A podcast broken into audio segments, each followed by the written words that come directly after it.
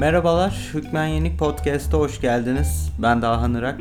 Bu yeni podcast'te sporun saha dışına dair, topluma etkilerine dair kimi düşünce kırıntılarını sizlerle paylaşmaya çalışacağım. Dediğim gibi çok saha içine dahil olma niyeti içerisinde değilim açıkçası. Bunun birden fazla nedeni var. Ee, birincisi her şeyden önce kendimi saha içinde olan bitene dair yorum yapacak kadar artık e, yetkin hissetmiyorum.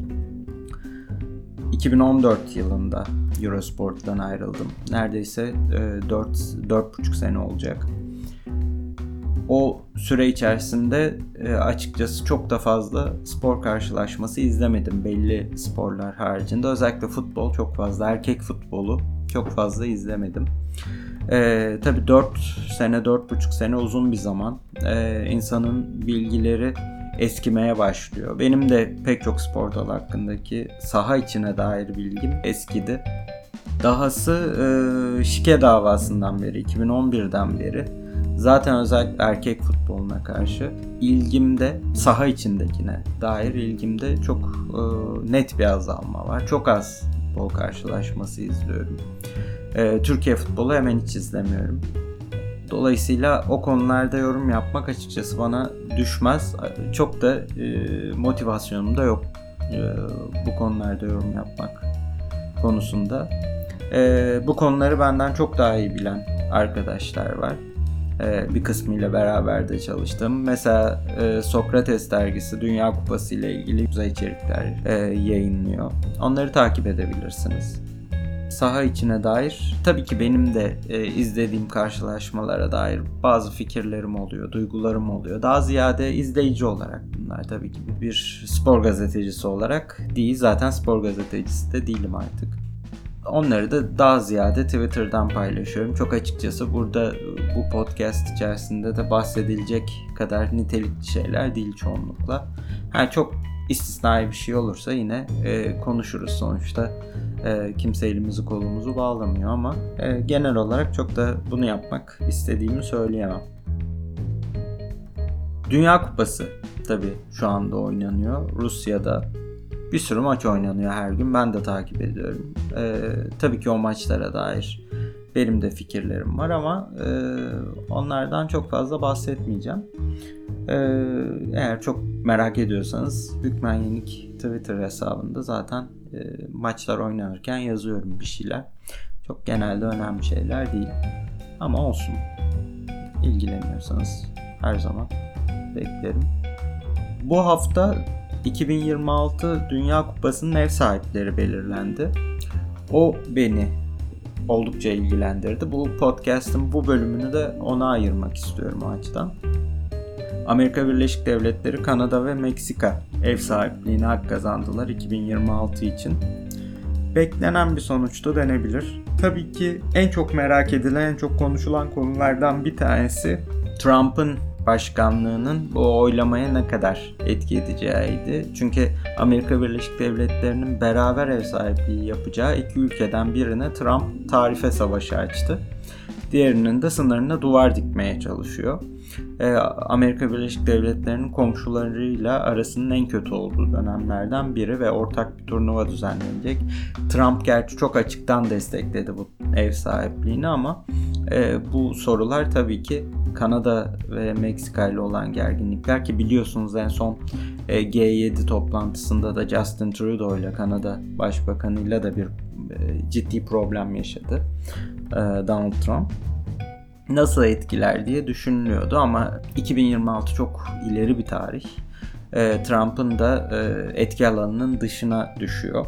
Amerika Birleşik Devletleri'nde genelde iki dönem sonra başkanlığın e, el değiştirmesi gibi bir durum var. El değiştirmesi derken siyasi kanat olarak bahsediyorum. Zaten iki dönem sonra başkan değişiyor da. Birinci dönem sonunda da değişebilir tabi. Dolayısıyla ilerleyen dönemde e, demokratların cumhuriyetçilerden başkanlığı alma ihtimali çok da düşük gözükmüyor. Bu yüzden 2026'ya kadar şu an kaygı yaratan bazı e, uygulamalar yürürlükten kalkmış olabilir. Ki zaten belli garantiler verildi. Özellikle seyahat yasağı ile ilgili işte bu taraftarları nasıl etkiler yasaklı ülkelerden e, kalifiye olan olursa ne olur? Çünkü İran var mesela. İran kalifiye olabilecek bir ülke. Onun dışında başka ülkeler de belki kalifiye olabilir. Zor gözüküyor. Gerçi o listedeki ülkelerin pek çoğunun kalifiye olması ama 2026'ya kadar uzun bir süre var. O yasağın mesela uygulanmayacağına dair bir takım güvenceler verilmiş oylamadan önce. Ee, çok rahat kazandı. Amerika Birleşik Devletleri, Kanada ve e, Meksika ortaklığı. Diğer aday Fas'tı. E, biliyor olabileceğiniz gibi. Çok açık farkla kazanıldı. 134'e 65 kazanıldı. Tabi oylamada çok büyük bir sürpriz olmadı o açıdan. 134'e 65 yani 3 aşağı 5 yukarı beklenen bir sonuçtu. Ama kimin nereye oy verdiği konusunda enteresan e, meseleler var. Onlardan biraz bahsetmek istiyorum bugün. Fas Afrika ülkelerinden aslında oylama öncesinde ciddi bir destek bulmuştu. Afrika Futbol Konfederasyonu'na bağlı olan ülkeler bir ortak açıklama yapıp Fas'ı destekleyeceklerini söylediler ama oylamada durum tam öyle olmadı. Çünkü 11 ülke Amerika Birleşik Devletleri, Meksika ve e, Kanada ortaklığına oy verdiler. United adı altında seçime giren ortaklığa oy verdiler. Bu enteresan oldu tabi. Fas için de hayal kırıklığı oldu. Kendi kıtasının oylarının bile tamamını alamamış oldu. Orada tabi bazı politik hesaplar devrede. Bazı küçük ülkeler ki biliyorsunuz bu oylamalarda Amerika Birleşik Devletleri'nin de oyu bir, Almanya'nın da oyu bir, Brunei'nin de oyu bir, Zimbabwe'nin de oyu bir. Her üye ülkenin oy hakkı aynı. Ee, bazı küçük ülkelerin bu tip oylamalarda yani büyük ülkelere biraz şirin görünme isteği vardır. Bir, bir takım küçük ülkelerinde o bakımdan Amerika'nın aday olduğu bir e, oylamada oraya kayması çok e, şaşırtıcı değil. Ama tabii Fas için de büyük hayal kırıklığı bunun böyle olması. Kimler var? Benin var, Botswana var, Cabo Verde adaları var, Yeşilburun adaları, Gine yine oy verenler arasında United ortaklığına, Lesotho, Liberya, Mozambik, Namibya, Sierra Leone, Güney Afrika ve Zimbabwe bu ülkeler e, United'a oy verdiler. Fas'a oy vermediler Afrika'dan. Bunun dışındaki bütün Afrika ülkeleri Fas'a oy verdi. Yine çok büyük bir çoğunluğun oyunu aldı Fas. Ama tabii yine hayal kırıklığı. Avrupa'dan epeyce oy çıktı Fas'a. Ee, bu enteresan. Fransa, İtalya, Hollanda gibi ülkeler, Belçika Fas'a oy verdiler. Hollanda ve Belçika'nın durumu anlaşılabilir. Çok ciddi bir Faslı nüfusu var o ülkelerde. E, Fransa'da da var gerçi ama hani politikaları çok etki edecek kadar değil. Cezayir olsaydı farklı olurdu durum ama Fas'ın o kadar etki yapabildiğini tahmin etmiyorum. E, Lüksemburg bu arada yine e, Fas'a oy verenler arasında. Şöyle bir durum olabilir.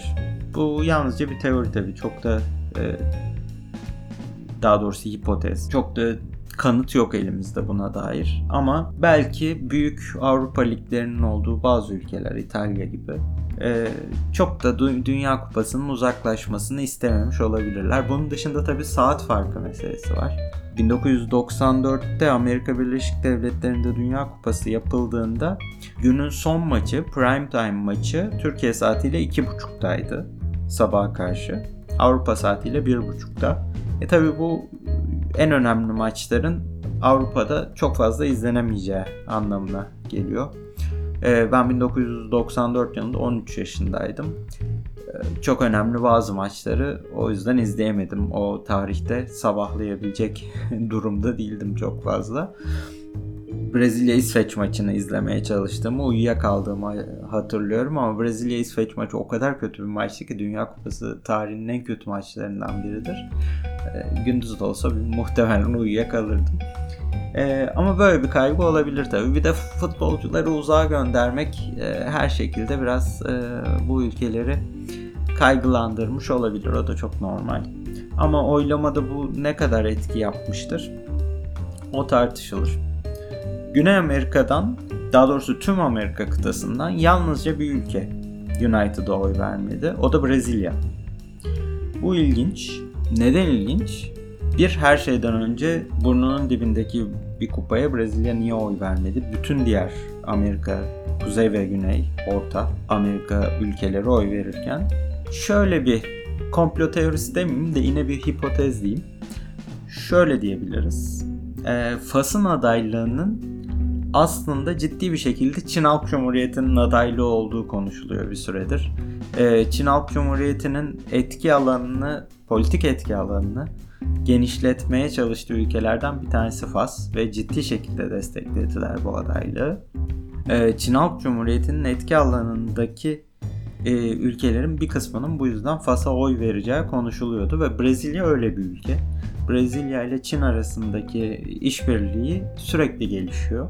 Bu arada Brezilya'nın çok ciddi işbirliği yaptığı bir başka ülke de e, Hollanda.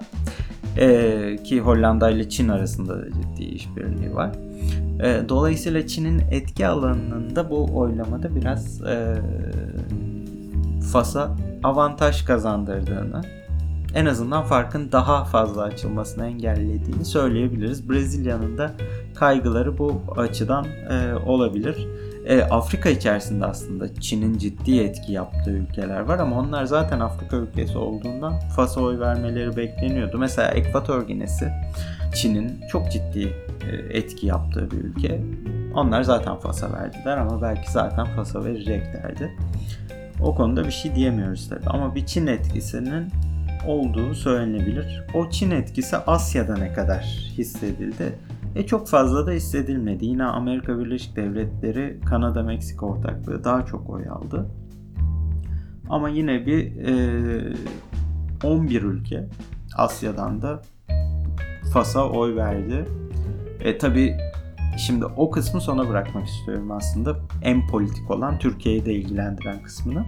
E, bu arada İran oy vermedi iki tarafa da. E, İran için zor bir seçimdi hakikaten. Yani politik olarak çok ters düştü iki ülke çünkü. Gelelim o zaman yavaş yavaş o daha çetrefilli kısma. Bu arada Okyanusya olduğu gibi Amerika Birleşik Devletleri, Kanada, Meksika'ya oy verdi. Asya kıtası içerisinde özellikle Suudi Arabistan etrafında yeni bir oluşum e, söz konusu. Batı Asya Futbol Federasyonu yeni kurulan bir oluşum ve bu Suudi Arabistan'ın etrafında şekilleniyor. Arap Yarımadası ülkelerinin büyük kısmını kapsıyor. Kimi kapsamıyor? Tabii ki Katar'ı kapsamıyor. Suudi Arabistan'la Katar arasında çok gergin ilişkiler var. Ama Suudi Arabistan orada bir etki alanı yaratmış vaziyette ve Suudi Arabistan'ın etki alanındaki bütün ülkeler United'a oy verdiler. Hiçbiri Fas'a oy vermedi. Ee, Arap Yarımadası'ndan aslında Fas'ın oy almasını bekleyebileceğiniz bir e, yerden. Bu arada Faslıların tamamında Arap olmadığını söyleyeyim. Berberi e, çok ciddi bir nüfus var. Ama yine de oy verirler e, diye düşündüğünüz e, bir coğrafyadan aslında ciddi anlamda e, kaybı uğradı. Fas, Umman bunun dışına çıktı. Katar'ın dışında Fas'a oy verdi. Filistin e, Fas'a oy verdi. Suriye yine Fas'a oy verenler arasındaydı ama Suudi Arabistan'ın etrafındaki ülkeler olduğu gibi Amerika Birleşik Devletleri'ne oy yağdırdılar. Amerika Birleşik Devletleri, Kanada ve Meksika'ya. Bu işin ilginç tarafı. Tabii Türkiye nerede yer aldı? Türkiye tahmin edebileceğiniz gibi e, Fas'ın yanında yer aldı. Zaten Katar'la Türkiye'nin aynı tarafta yer alacağı belliydi. Ama zaten Türkiye'nin şu anki politik durumunda Fas'ın yanında yer almaması gibi bir ihtimal yok. Çünkü Fas hükümeti yıllardır e, AKP'nin en büyük ortağı konumunda. Zaten oradaki partinin adı da Adalet ve Kalkınma Partisi. Fas'la çok iyi ilişkileri var AKP'nin ve Fas'ın aleyhine oy kullanması diye bir şey söz konusu olamazdı zaten. Olmadı da. Şimdi bu bakımdan e, siyasi dengelerin de çok özellikle Orta Doğu'daki siyasi dengelerinde çok kendini belli ettiği bir seçim oldu. Bir tarafta Suudi Arabistan ve onun etki alanı, bir tarafta e, Katar, Türkiye ve onların e, uzaktaki ortağı Fas. Ama bir taraftan da o etki alanının Türkiye'nin o e, özellikle Ahmet Davutoğlu'nun Dışişleri Bakanlığı ve Başbakanlık döneminde çok övünerek bahsettiği o soft power, yumuşak güç etki alanının aslında ne kadar dar olduğunu gördük. Ha, Türkiye Fas için çok e, aktif bir çalışma yürüttü mü? Yürüttü de denemez açıkçası. Hani Katar ve Çin'in verdiği destek kadar bir destek vermedi. E, ama bir taraftan da yine Türkiye'nin de aslında biraz çabayla e, Fas'a katması beklenebileceği beklenebilecek oylarda vardı yok değildi. E, öyle bir durum olmadı. E, Fas o bakımdan e, yalnızca e, kendisine oy verenleri görmedi aynı zamanda politik olarak dünyanın neresinde durduğunu da gördü. E, bunlar ilginç meseleler tabii. Çok politik bir oylama oldu. Hem Orta Doğu politikası açısından hem Amerika'nın e, şu anki politikaları açısından e, çok enteresan bir oylama oldu ki zaten genelde bu oylamalar böyle oluyor. Ama bu sefer belki bir tur daha e, politize olmuş olabilir. Ama bunun dışında da meseleler var. Mesela Fas'ın neden alamadığı ile ilgili. Fas aslında fena bir aday değil kağıt üstünde. Baktığınız zaman coğrafi olarak Avrupa'ya çok yakın, kültür olarak Avrupa'ya çok yakın. Ciddi bir Fransa etkisi var. E, dil olarak yine Fransızcanın çok yoğun konuşulduğu bir ülke. E, kraliyet olmakla beraber iyi kötü bir e, parlamenter kültürün olduğu bir ülke.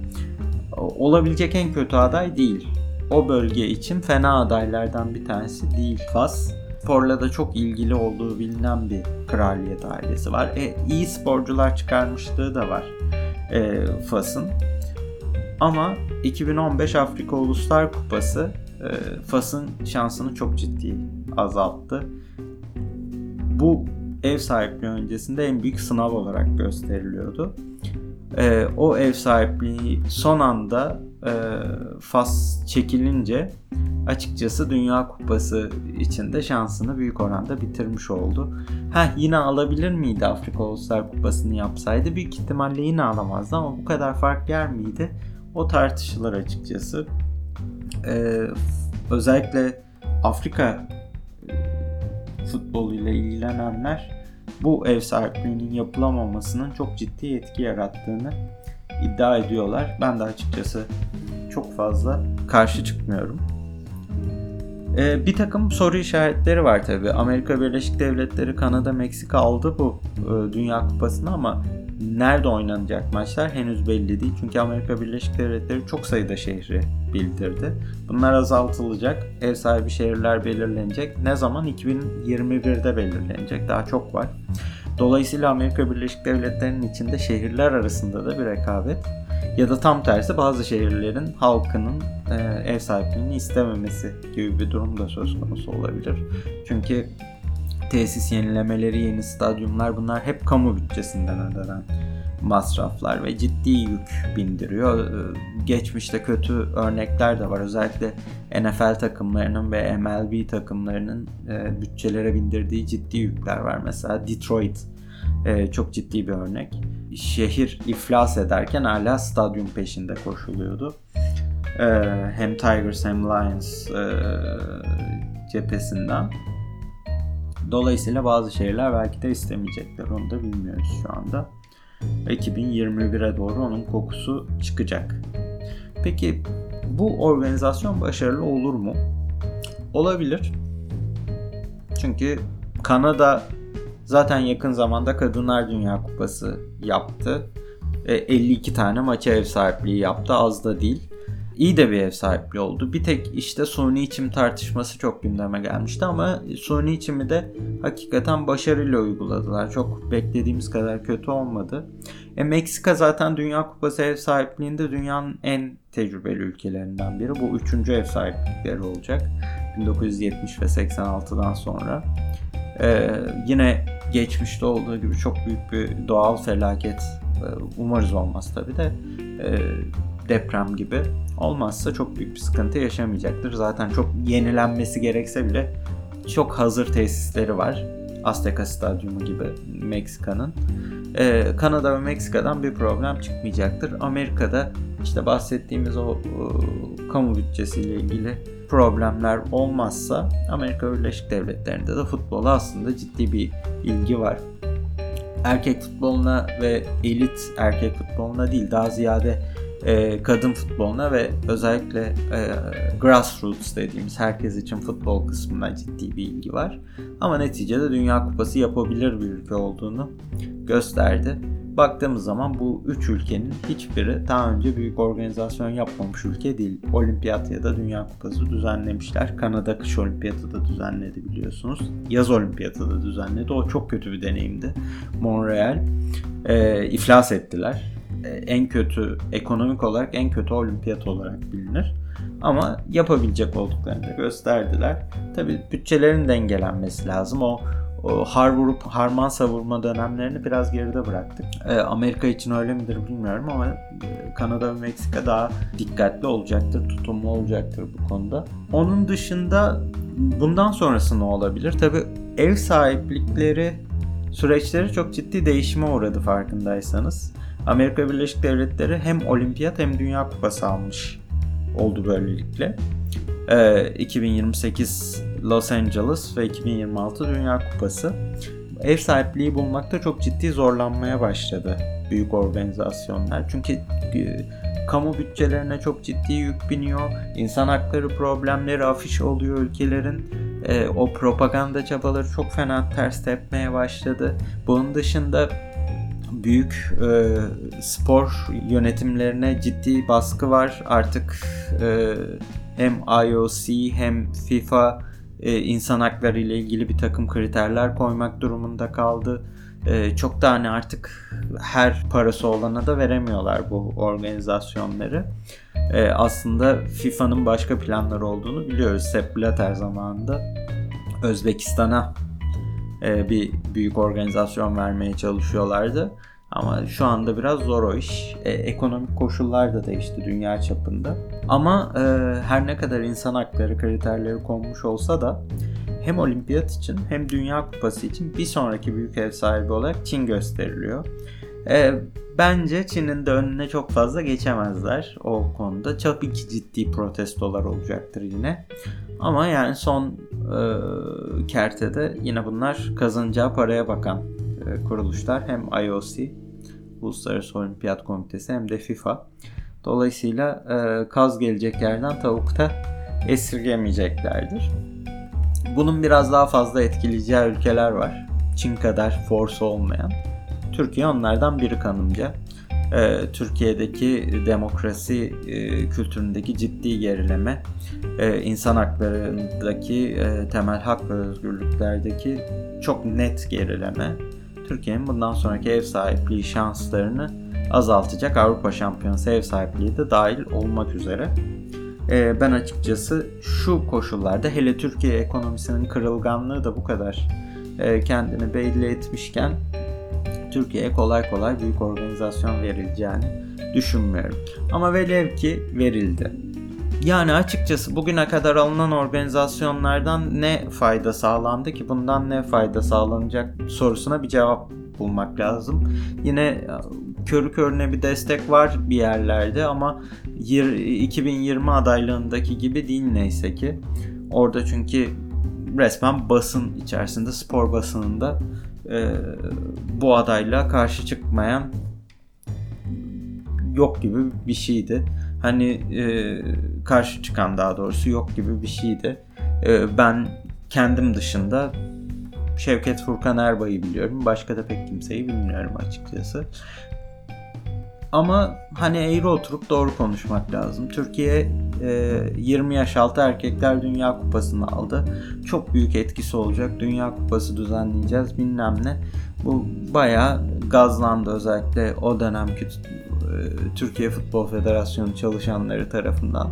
E ne oldu? Hiçbir mirası olmadı açıkçası. E, beklenen de oydu zaten yani. 20 yaş altı Dünya Kupası'nı genelde futbolda zayıf ülkelere veriyorlar. Hani siz de bir organizasyon düzenleyin diye. Bunun bir istisnası Hollanda'dır. O da zaten çok küçük şehirlerde oynatmıştı kupayı. Büyük şehirlere hiç maç bile vermediler.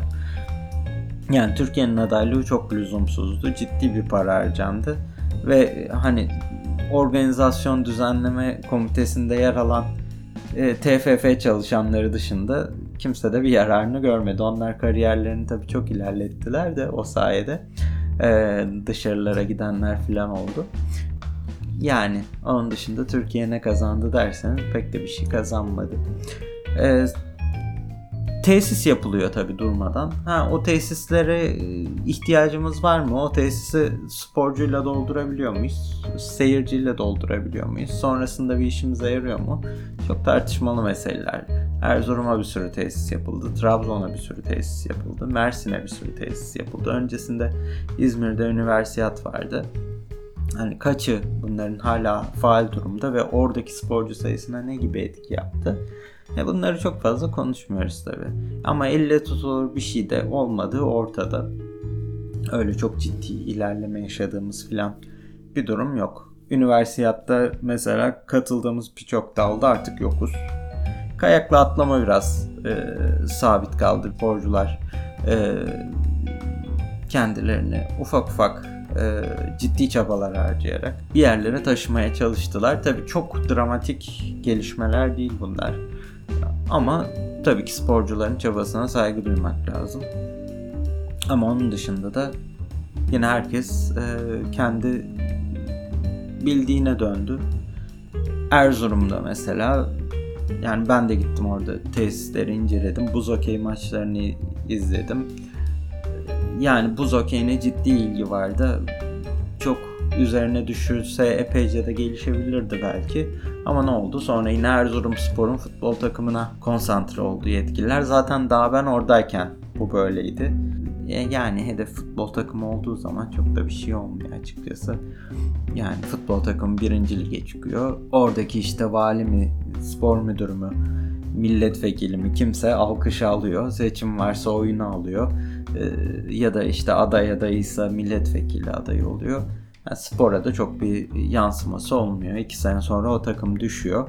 İşte gördük Gaziantep Spor'un, Samsun Spor'un, Mersin İdman Yurdu'nun hali ortada. Ordu Spor'un hali ortada. Bunlar siyasetçi vaatleriyle, iş adamlarının gazlamalarıyla çıktılar. Ordu Spor Şampiyonlar Ligi'nde oynayacaktı. Sözüm ona. Yani işte bir noktadan sonra yine aynı yere geliyoruz. Aynı tas aynı hamam oluyor. Tabii e, şu koşullarda hem demokratik açıdan hem de ekonomik açıdan Türkiye'nin herhangi bir büyük organizasyon alması akıl kârı bir şey değil. Ne bize faydası var ne o organizasyonu verenlere faydası var. Daha doğrusu onlara şöyle bir faydası var. Onlar yine paralarını kazanır. Olan bize olur. Kamu bütçesinden çıkar. Ama hani çok tatlı bir ev sahipliği de olmaz. Katar'la ilgili soru işaretlerini biliyorsunuz. Rusya şöyle böyle bir ev sahipliği yapıyor şu ana kadar. E, Katar çok daha sorunlu olacaktır muhtemelen. E, Türkiye Katar kadar kötü olmaz ama yani duruma göre bakarsanız olabilir de. Çok kırılgan bir Türkiye ekonomisi var şu an. Siyasal olarak da nereye gittiği pek belli olmayan bir ülke. Neyse yarım saati de geride bıraktık. Sonumuz ayrı olsun diye bağlayalım. Ee, dilerim hoşunuza gitmiştir. Eğer beğendiyseniz dostlarınızla paylaşın. Beğenmediyseniz canınız sağ olsun. Ee, her hafta pazar günü e, bu podcast'i yayınlamaya çalışacağım ama yani açıkçası da biraz keyfe keder bir iş. Benim de hobim. Ee, gün olur denk gelmez. Daha önemli bir işim olur. O zaman yapamayız. Onu bilemem tabii ama hani şimdilik pazar günlerine randevu vermiş olalım. Sonrasına bakarız.